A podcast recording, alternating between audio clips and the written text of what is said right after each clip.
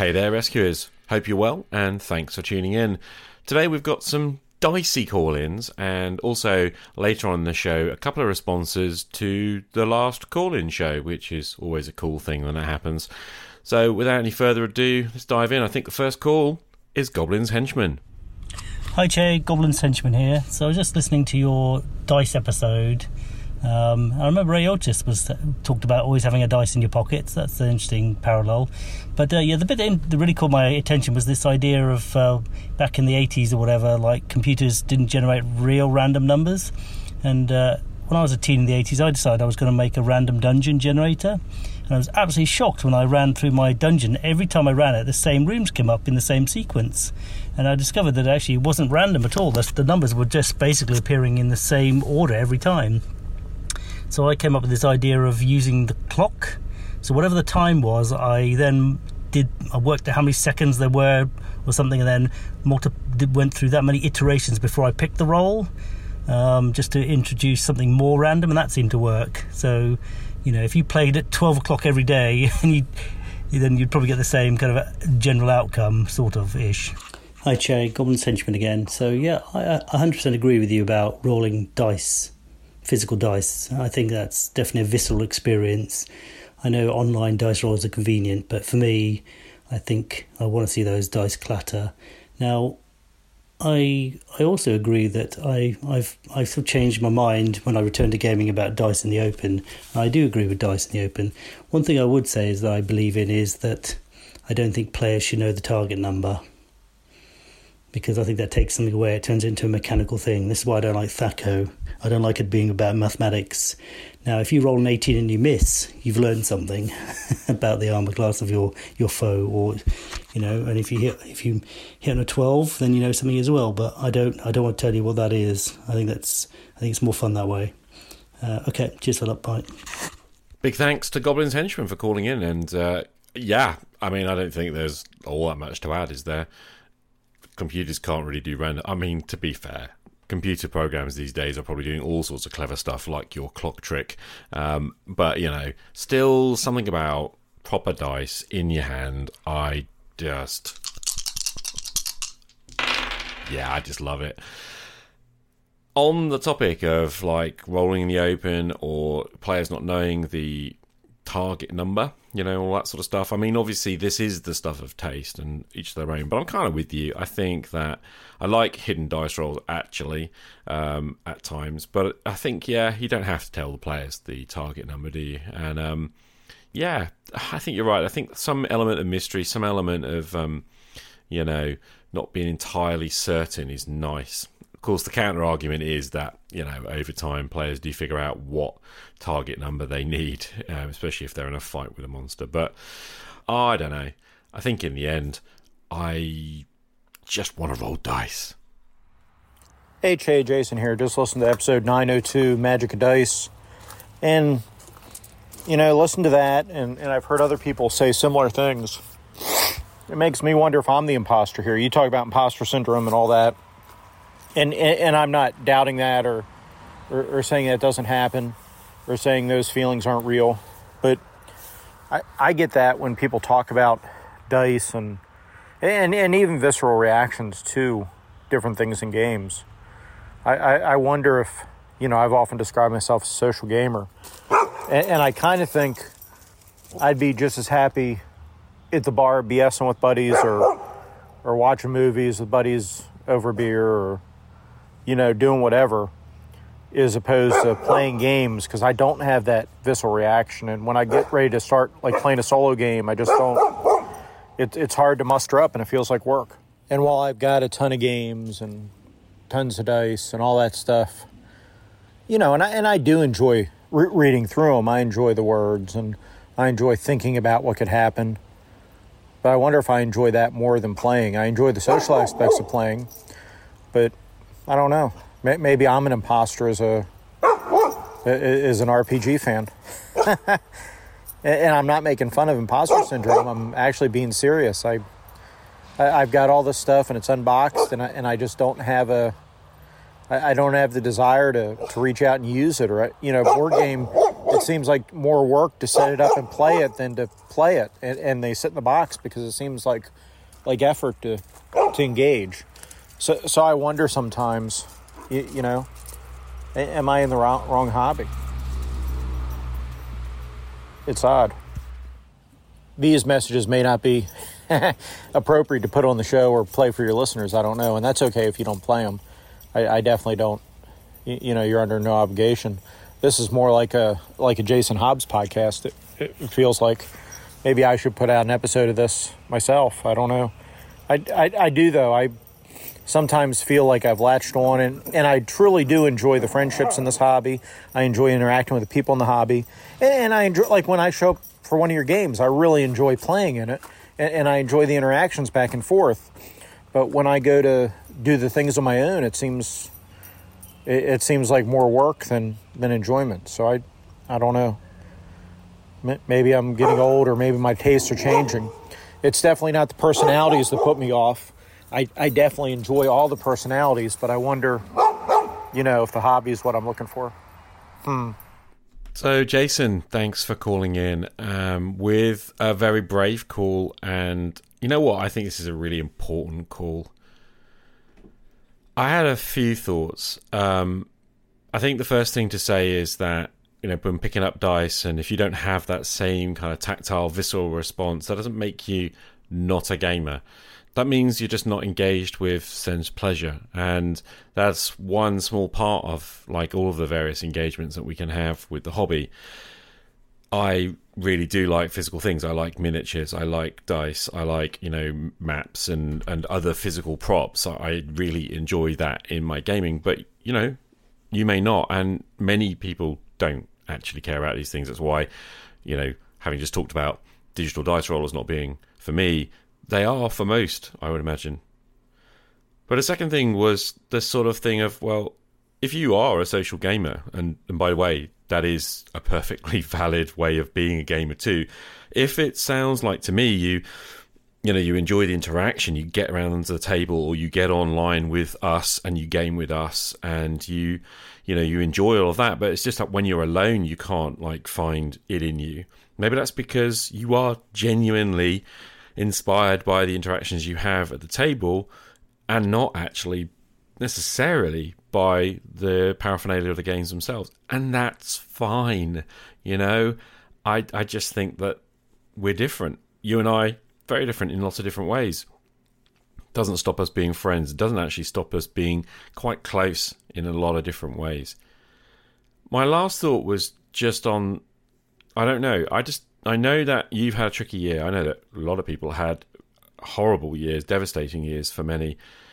Maybe right now as well, you're just at the end of a very long, horrible period in your life where essentially you're out of energy. And, you know, I've been really wrestling with this as well. I had to sort of dial things back. But I know that, you know, my situation is nothing compared to some others. And maybe that's just part of it, dude. That actually you're exhausted too. And it's very hard to get excited about or interested in things when we're exhausted, when we are just mentally drained and we're going through like that lower point in our our life. So I don't know. Those are just my thoughts, and I wanted to respect you by playing your calls and and sharing that because you know what I think that you're not going to be the only person out there who's having similar thoughts and worries. The last thing I just wanted to say was there is a particular thought distortion that my therapist talked to me about, which is the compare and despair, as they put it. The idea that we would somehow compare ourselves with other people and then we you know, judge ourselves not to measure up, and so we despair of who we are and what we're about. And that is something I do a lot. I just want to caution you against doing the same um, because we're not the same as other people. Each of us is utterly unique, utterly and completely different and distinct. And even though we have many things in common and we might even share this hobby in common, we're still distinct human beings with incredible dignity as unique human beings. And so, please, dude, don't compare yourself with me and get despairing because, you know, well, that ain't going to be pretty. Thanks, Jason. Game on, man.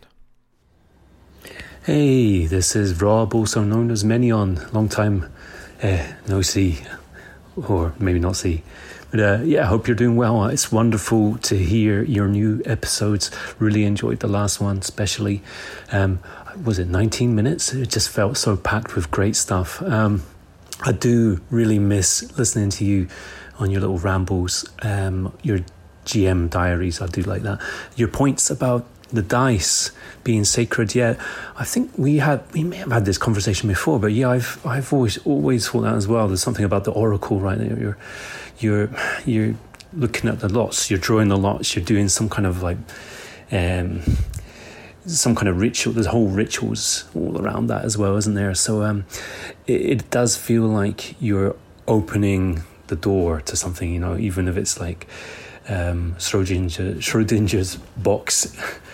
is the is the cat alive or is it dead? Right? There's this magical moment where it's both and neither, um, and that's something that the a lot of the dice rolls uh, a kind of magic that they are able to tap into, and that not being, uh, not knowing, and that that that. Um, how can I say it? It's it's something it's something has not been made manifest, right? It's still uh, an un, absolute unknown, and uh, that is probably connected to the, this feeling of sacredness.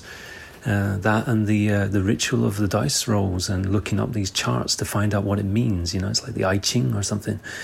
I don't know. Anyway, uh, great stuff, and uh, thank you so much for sharing uh, your thoughts and continuing to share your thoughts with the community. All right, take care now. Bye bye. Hey Rob, great to hear from you. Thanks for calling in. Uh, Rob, also known as Menion, there from the Confessions of a Wee Bushi. Yeah, I mean, what can I add? You've you hit the nail on the head for me. All sorts of ritual, all sorts of symbolism, all sorts of kind of connections to the idea of sort of divining the outcome. Um, I love the adjudicatory power of dice, and I love the uncertainty of dice, and I love the symbolism and the visceral, physical nature of dice. And yeah, Rob, you got it. Hang on a minute. There's a bit more from Rob. One last thing, sorry. Um, I do. Uh, I really appreciate. I guess is the word you're mentioning these grey days. You know, when you just feel like you're in this this rut, this this groundhog day of repetition, um, and I think most of us feel like that um, to a greater or lesser extent. It really does help to have um, interests and hobbies, and I think that's one of the main uh, reasons that that I came back to the hobby actually was to to have something in my life, have things in my life that weren't so directly connected to work and having to um, bring home the bacon, as it were, for the family and all those kind of uh, complex connections, um, interactions. Yeah. Anyway, thank you. Take care now.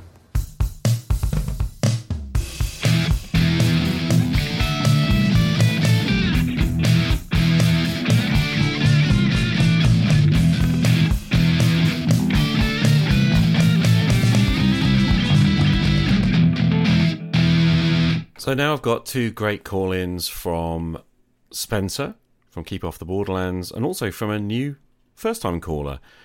And I just wanted to say a big thank you up front for these calls. These are in relation to the conversation that I shared between me and Frank Turfler around my labeling myself as a scanner and also his kind of question about whether there was a relationship with ADHD.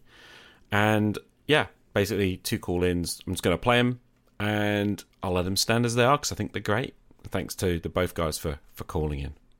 Hi, Che. Just responding to Frank's message and your response about scanning. And yeah, I think there's a real, real problem um, and perhaps even a danger in this sort of t- the tendency to pathologize everything to turn everything into a condition, a problem, a disability. You know, when in a lot of ways it's just a natural response to the the way the world is around you and how you're presented with information. Um, it, it reminds me of a quote, and I'm not sure who said this, but before you go diagnosing yourself with depression, make sure that you're not surrounded by assholes Cheers. Hey, Che. Paul here. Uh, first time caller, though I've been listening to the show for quite a long time now. Uh, I just wanted to call in with a few thoughts on the June 13th Quickfire bonus episode and the discussion around whether Barbara Sher's concept of a scanner might just be undiagnosed ADHD.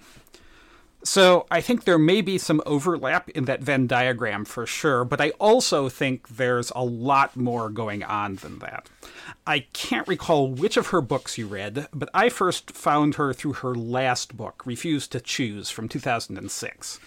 And in this one, she has her fully developed typology of 11 different kinds of scanners, uh, from samplers to double agents, uh, to plate spinners, to serial specialists, and then uh, the one that seems like it may most overlap with ADHD, the high speed indecisives. Uh, but really, I think a lot of what she's saying is is to is to fight against the message that if you don't stay neatly in a little box, beavering your way to some narrow mastery, then you must be a dilettante. Uh, so the idea that there's more ways to engage with the world than a grim slog to finish anything you happen to start is, I think, important and essential. So playing just enough of a game to figure out what makes it tick is a perfectly legitimate thing to do. Now, this isn't to say that breadth is better than depth or vice versa. Uh, sometimes taking a step back to focus on something and really dig in is fantastic. Uh, but just because you like a nice steak dinner doesn't necessarily mean you want to sit down to that same big old slab of meat every night. So go to a buffet and put a little bit of everything on your plate. Uh, at the end of the day, you're the one eating the meal.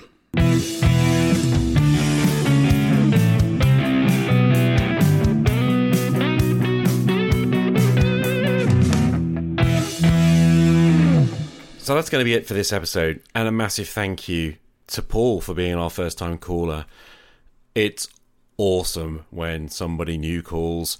So thank you so much. That's not, however, to in any way minimize the value of Spencer's call, Menion's call, Jason's call, and Goblin's Henchman's call. Thanks so much to all those guys taking the time to throw in some messages. And I have to say, these aren't the only messages I've received in the last couple of weeks. I just wanted to pull out the ones on dice and on the, the stuff around scanning and put them together. I've got another call in episodes worth on solo gaming on its way as soon as I can find some more time to edit it. So, in the meantime, Thanks very much for listening. I'm Che Webster. This is Roleplay Rescue. And this has been a call in bonus episode. Game on.